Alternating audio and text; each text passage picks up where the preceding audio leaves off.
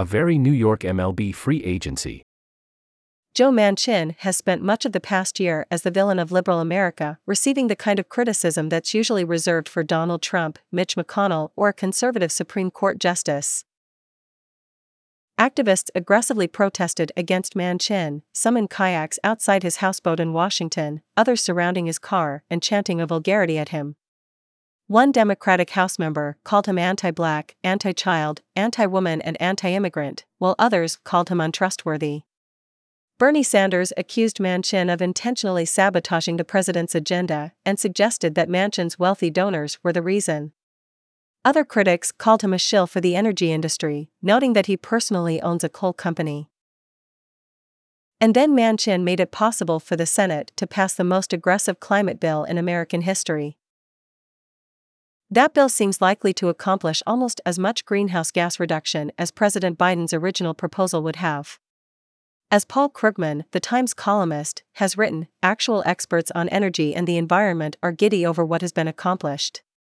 Tomorrow, the House is expected to pass the same bill, which will also reduce inequities in healthcare access, and Biden plans to sign it soon afterward. In today's newsletter, I want to reconsider Manchin's place in American politics given his ultimate support for the Senate bill. What were his critics right about? What were they wrong about? And what are the larger political lessons? The simplest fact about Manchin is that he is the most electorally successful member of Congress, nobody else has won a seat as difficult as his. Trump won West Virginia by 39 percentage points in 2020, more than any other state except Wyoming.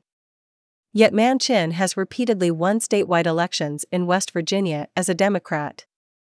This chart highlights Manchin's uniqueness. He is one of only four current senators whose victories truly defied their state's partisan lean.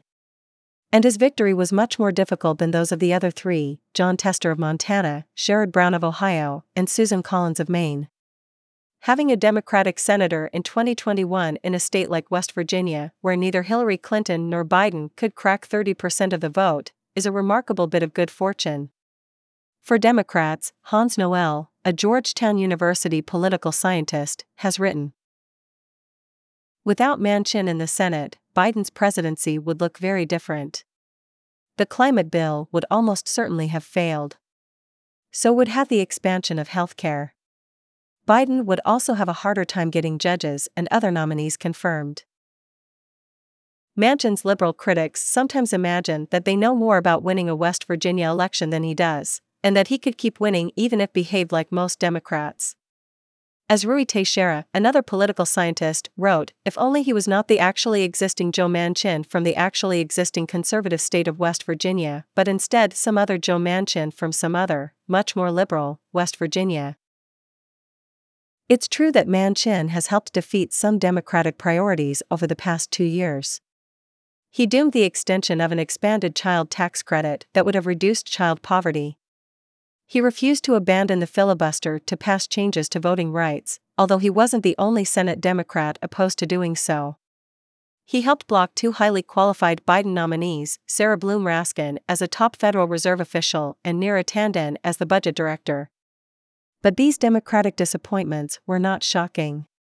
Manchin has survived by being a loyal Democrat on some issues, like healthcare, labor issues, taxes on the wealthy, and, for the most part, climate policy, and defying the party in high profile ways on other issues. His criticisms of Biden's proposals over the past year increased his approval rating in West Virginia, polls showed. It should be possible for Democrats to hold two thoughts at once about the West Virginia politician, as Noel explained in the Washington Post. First, Manchin is more conservative than most Democrats and sometimes damages the party's agenda. Second, he nonetheless may be the most valuable Democrat in Washington today. If you believe Biden was the only plausible 2020 nominee who would have beaten Trump, then perhaps Manchin is in second place. With all this said, I understand some of the intensity of the liberal criticism in recent months. Had Manchin blocked the climate bill, as he seemed on the verge of doing, it would have represented a bigger break with his party than anything he had done before. It would have come on an issue of signature importance to the country and the world. The obvious question is whether the criticism itself helped change Manchin's mind. I think that many of the harshest attacks probably didn't matter, after all, he has heard similar criticism about his positions on the filibuster and voting rights, and he hasn't budged. But the specific argument that he alone could be responsible for climate damage may have helped sway him. That, at least, is the impression of many observers on Capitol Hill. He always signaled he was open to going big on climate, Representative Ro Khanna, a progressive California Democrat, told SF Gate this week. And Carl Hulse, the Times' chief Washington correspondent, told me Manchin did not want to be the man Democrats blamed for single handedly letting the planet go up in flames. He was the one returning to Chuck Schumer looking to make a deal after the onslaught of criticism. Ultimately, Manchin is much more of a positive than a negative for Democrats. The party's bigger problem is that it does not have more versions of Joe Manchin, because it struggles so mightily to win elections in heavily working class regions outside major metropolitan areas. With even one more Democrat in the Senate, Manchin's progressive apostasy would be far less consequential than it is. His vote would no longer be vital.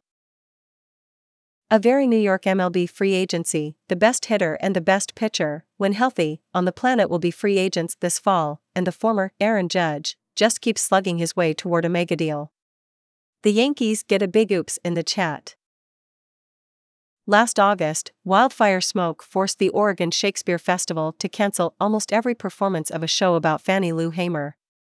The theater now has a smoke team, which decides daily on whether to proceed with the show.